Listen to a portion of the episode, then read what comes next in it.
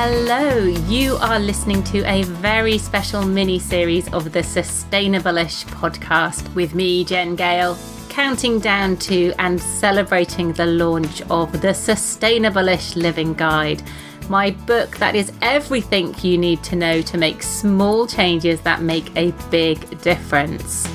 Join me for twelve days, diving into a chapter each day and chatting to someone marvellous doing good stuff relevant to the topic of that chapter to enthuse and inspire you to take action. And obviously to get your mitts on a copy of my book.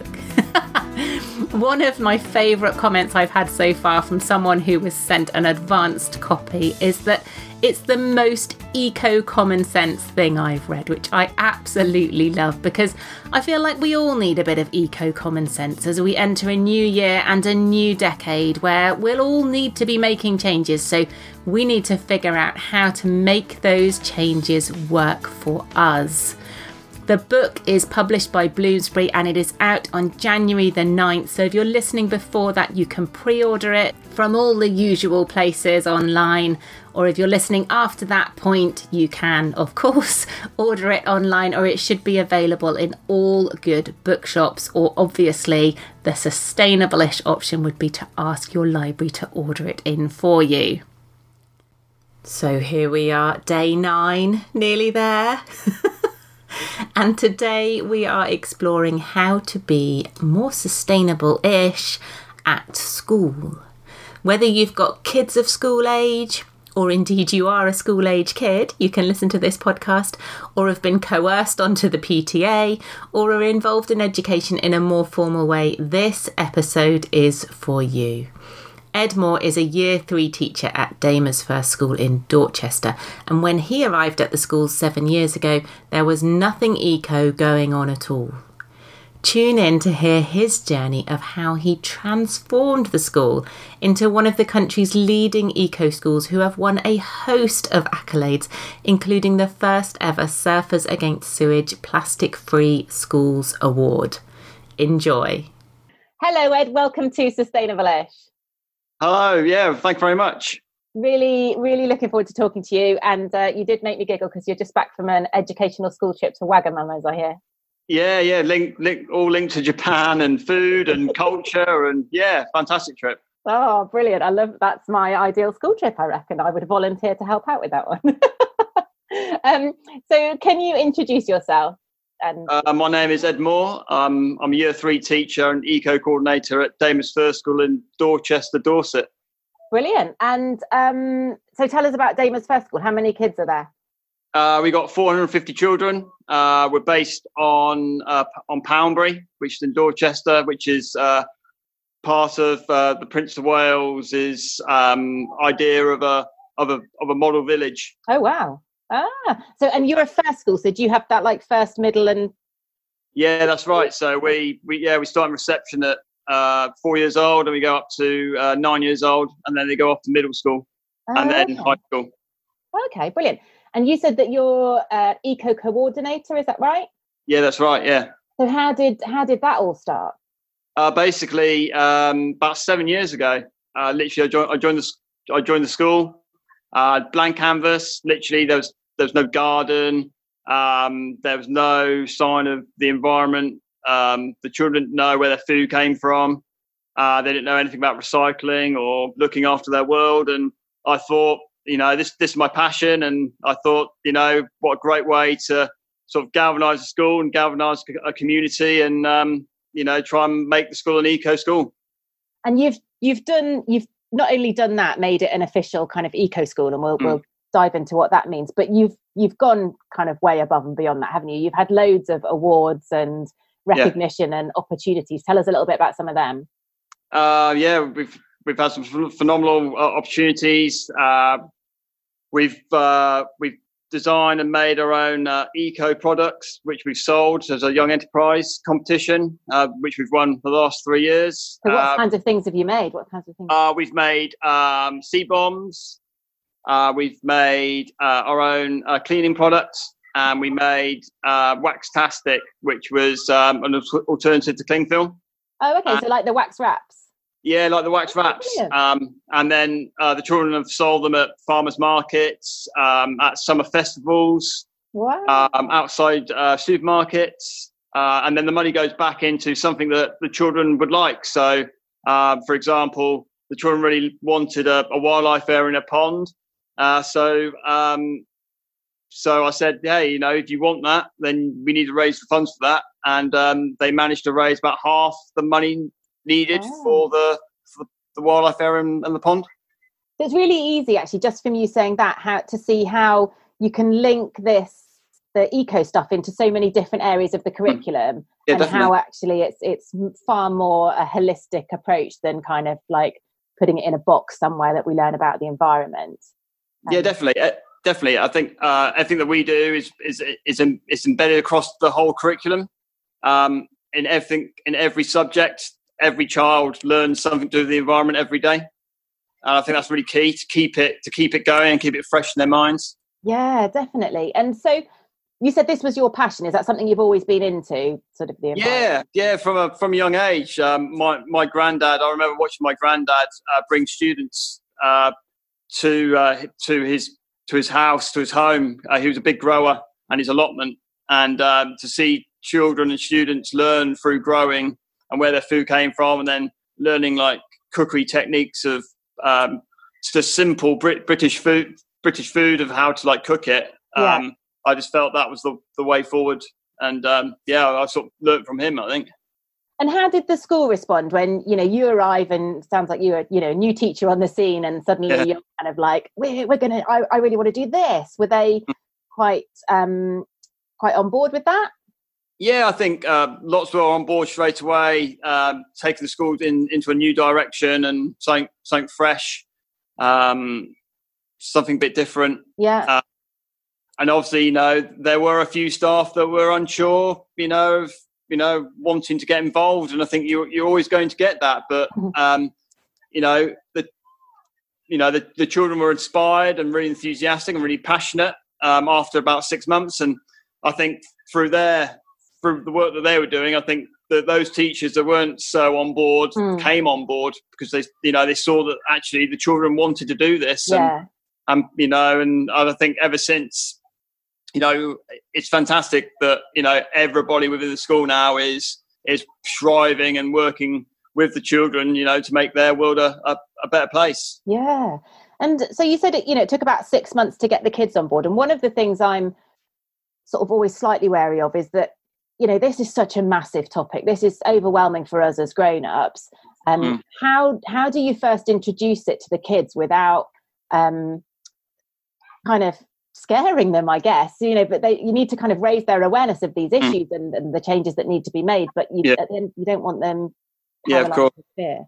Um start small. Um we started small. We did um we did like a like a, a litter week.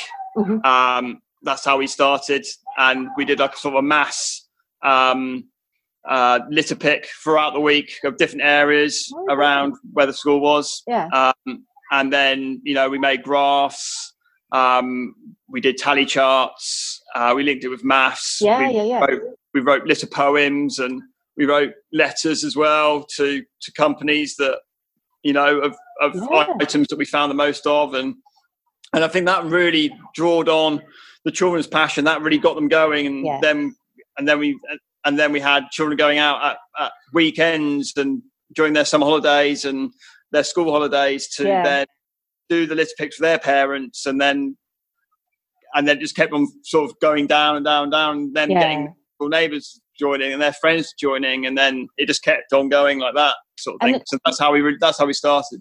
And that is such a brilliant, brilliant place to start, because um, I talked to Cal Major, who does uh, Paddle Against Plastic. I don't know if you've come across mm. her. She's she's stand up paddleboarded the length of the country, and yeah. we were talking about um, beach cleans and about how that it's such a it's such a e- not an easy win, but because it's a people you see a visible result, so that's mm. great, amazing.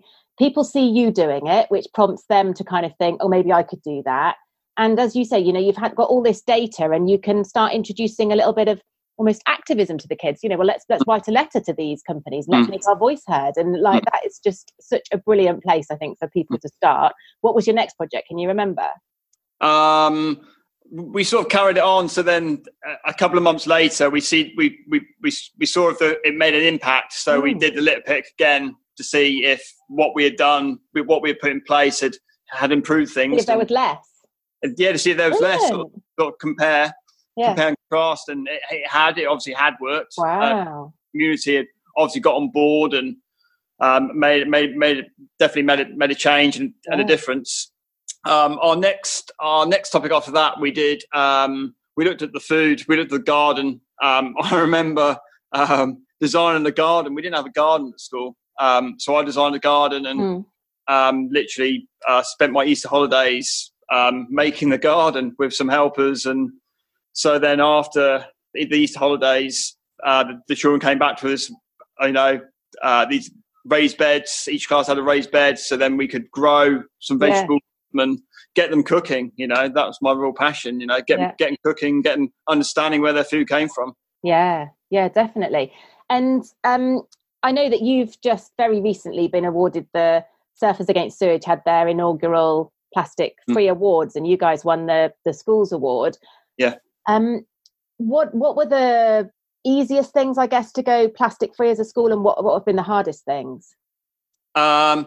The easiest things were um, water bottles. Yeah. Uh, we designed our own water, like stainless steel water bottle, and had it engraved with the school logo, oh, which uh, even people around the community, would you believe, come and buy our water bottle as well oh. from school, which is fantastic. Uh, so everyone literally has, has one of these stainless steel water bottles. Yeah.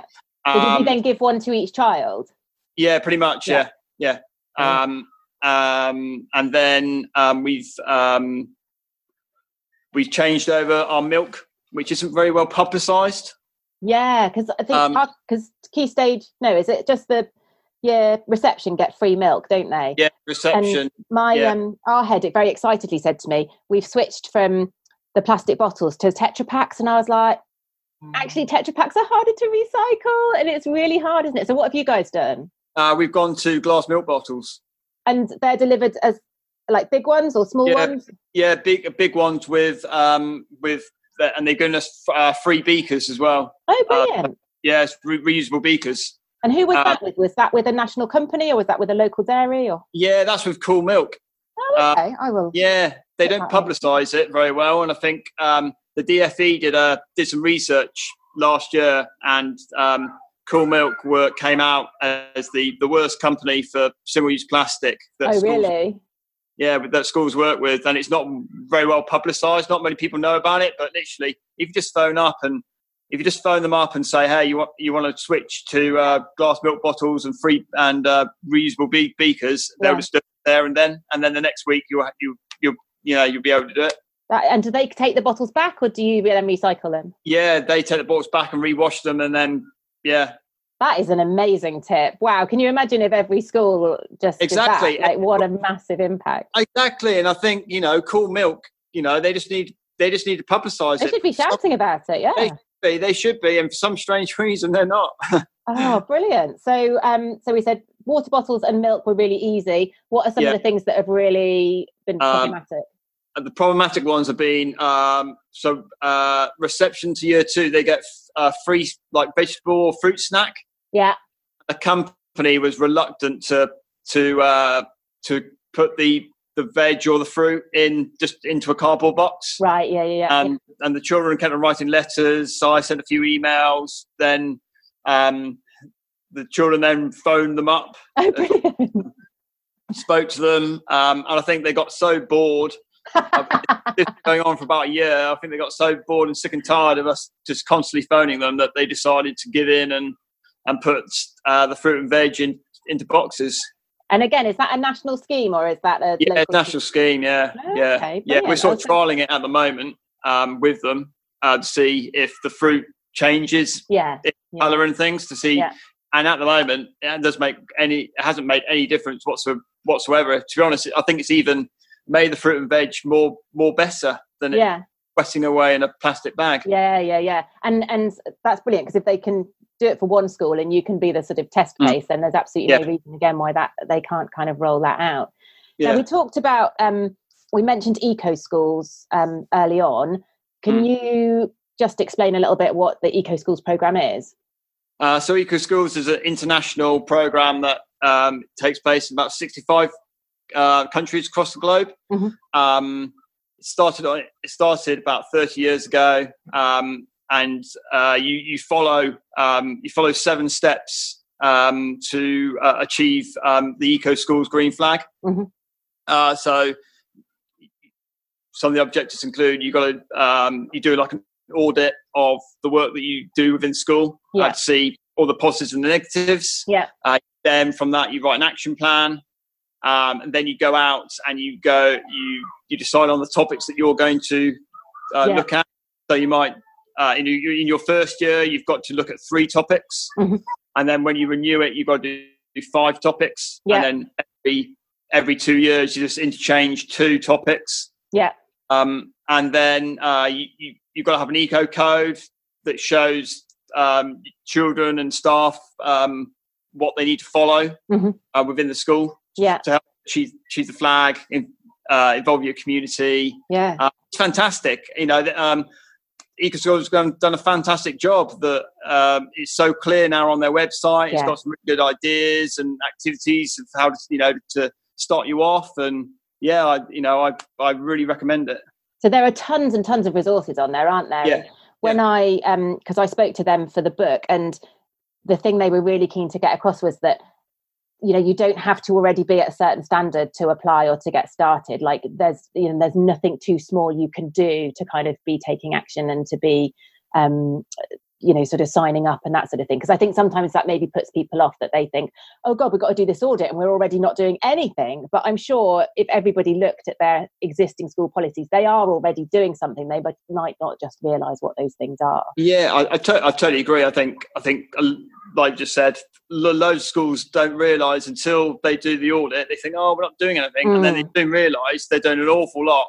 Um, you know, they're covering an awful lot of the topics that Eco-Schools yeah. um, are, are doing, and, you know, they're pretty much halfway there to getting the flag. Yeah. Um, anyway, so, um, yeah, yeah it's, it's brilliant, you know, and then someone comes in and assesses your school, but it's not really an assessment. It's really a celebrating what you've done, and they give you some pointers of how else you can move forward, mm-hmm. and what you're doing. And, um, it's, yeah, it's fantastic. Yeah, it is a brilliant project. So it sounds like you've had really great buy-in Um, from the pupils, and the staff have all kind of now come on board. What's the reaction been like from like the parents and getting like the P T A on board? Because I know that from my own experience with kind of P T A fundraisers, plastic mm. tack can feature quite highly, you know, in, in that. So how's how's that gone? Uh, so the Eco Crew, they invited the P T A into a meeting uh, about eighteen months ago, and the, the P T A wanted to get on board, and they wanted to basically get mentored by the Eco oh. Crew of how they to how they can reduce the plastic within yeah. all the all the um, events that they organise, um, and they they listen to the children, and all the P T A events are single use plastic free. Brilliant! Literally, That's the amazing. First one was was done, and they've they kept on going. And I love that you've kind of the lead is coming very much there from the from the children. And I think that's one of the things that Eco-Schools talks about, isn't it? That it's very much kind of child-led, and you take, you follow their passions and their interests. Um, so you've got this Eco-Crew. Is that separate from your school council, or is that the same people, or does and does it rotate around, or how does that work? Uh, so each each um, each class has an Eco ambassador mm-hmm. um, within their class that represents their class, and then everybody else is like an Eco rep. Oh, okay, so we brilliant. Else, we see everybody as eco mm, reps. Yeah, um, yeah. So it, everyone, each class got an eco ambassador, and literally, if there's any problems or children see, you know, they need, they they want to see things done, and or they got some really good ideas, then mm. they go and see their ambassador, and then their ambassador brings it to uh, our eco uh, meetings, which are after school on a Thursday. Oh, brilliant! So you have one a week, and they yeah, all sit together, and and mm. sometimes you'll be doing practical stuff, and other times you'll be yeah. kind of. strategizing a little bit strategizing and working out what our next project's going to be, or you know what they want to do. And yeah and have you had trouble limiting that to one child per class, or have you had any that haven't wanted to volunteer? Every, everybody wants to volunteer. Everybody, uh, yeah I think that we've got we've got about four hundred fifty uh, eco ambassadors yeah. want to join. um, um some classes have two or three. Okay. Um, you know, if they got a passion for it and they want to do it, then, you know, I'm not going to stop them from yeah. joining. And if, you know, we have thirty, then we have thirty. Mm. Um, you know, I'm I'm I'm fine with that. Um, we've we've also got other other groups that are sort of um, you know, linked in to the yeah. work that we do. So, you know, everybody everybody is working. Everyone is striving to the same goal. Yeah. Now, it sounds like, you know, you've obviously got this, this is your passion, and you've gone into the school and you've really kind of made this happen. Mm. How how would it work? I'm thinking if people are listening and they've got kids at a school and they want to get that kind of thing coming more kind of externally or from a P T A, do mm. you think you need a key member of staff on board and helping you to, to create change within the school? Yeah, I think you do. I think you, you need someone with passion and mm. enthusiasm, you know, someone who, you know, who is going to be insanely mad and give up their weekends and give up their evenings and even give up their school holidays to... Ed, uh, you're not selling it to us now. Sorry. Yeah. No, I'll sell it. I'll sell it. Uh, yes, you, you need someone who's got passion, enthusiasm, yeah. um, you know, got a bit of knowledge about the environment, um, you know, willing to lead from the front mm-hmm. uh, and inspire, you know, inspire children uh, within yeah. within your school to, you know, to take this forwards. And it's really it's so important that, you know, if you can if you can grasp them and get them inspired, yeah. they will literally lead your school. They will lead yeah. your school forwards, um, and just just run with it, run with wherever they take you. Um, because they come up with some really fantastic ideas. Yeah, I bet they come up with stuff that you would never even have thought of in a million years. yeah. um, okay, so very quickly, because you're on your lunch hour, um, top tips for top anyone tips. looking to get started. Top tips of what, being eco-school? Yeah, or, or just getting things off the ground in their school. Um, start simple, literally. Uh, do an audit. Do an audit yeah. of your school. Celebrate what, you know, celebrate all the great stuff that you do. You know, every school does fantastic environmental work. You just don't, some some schools just don't realise what, what you're doing. So, yeah. um, you know, do an audit, see what you do, celebrate the fantastic work you do, and then work on the areas that, that you know that come out of that that you want to work on. Yeah. Um, you know, get out into the community, and you know, there's some great initiatives that you can join, um, like we do with our recycling centre, recycling crisp packets and yes. printing cartridges and biscuit wrappers and yeah. uh, confectionaries. You know, there's really easy ways to to get get the community involved, get the community mm-hmm. on your side with those parents. Um, and raise some great funds for your school, you know, that can then go back into eco projects that, you know, the children want to want to get involved with. Um, also, I would uh, get get other organisations involved. Um, like we've we've got organisations like This Free Dorset and List Free Coast and Sea, right, yeah, yeah, yeah. Um, Campaign to Rule in England. You know, get them involved, get them into your school. Um, doing assemblies or workshops, they'll do it for free. You yeah. don't have to pay them at all. That's what they're there for. Use them. Um, yeah. um, gr- you know, and a great way to then inspire children, you know, to look at their environment a bit more and take it home and talk to their parents, and they might then go out and do a little pick themselves, you know, during the weekend. Yeah, definitely. And I think one of the things that's really coming out talking to you is that I, I said about not wanting to scare them, but it feels like what everything you're doing is really action focused, and mm. it's not looking at all the bad, scary, horrible stuff that's going on. It's looking at all the things that they can do, and that they can do as kids, and you can do as a community to, yeah, to move it forwards. And I think that's that's key for everyone, not just for school kids as well. So yeah, you guys are doing an amazing job. Thank you. Cheers. Thank you very much. Thank you so much for tuning in and for joining me in counting down to and celebrating the launch of the Sustainable-ish Living Guide, available online and in all good bookshops from January the ninth, twenty twenty. Catch you next time.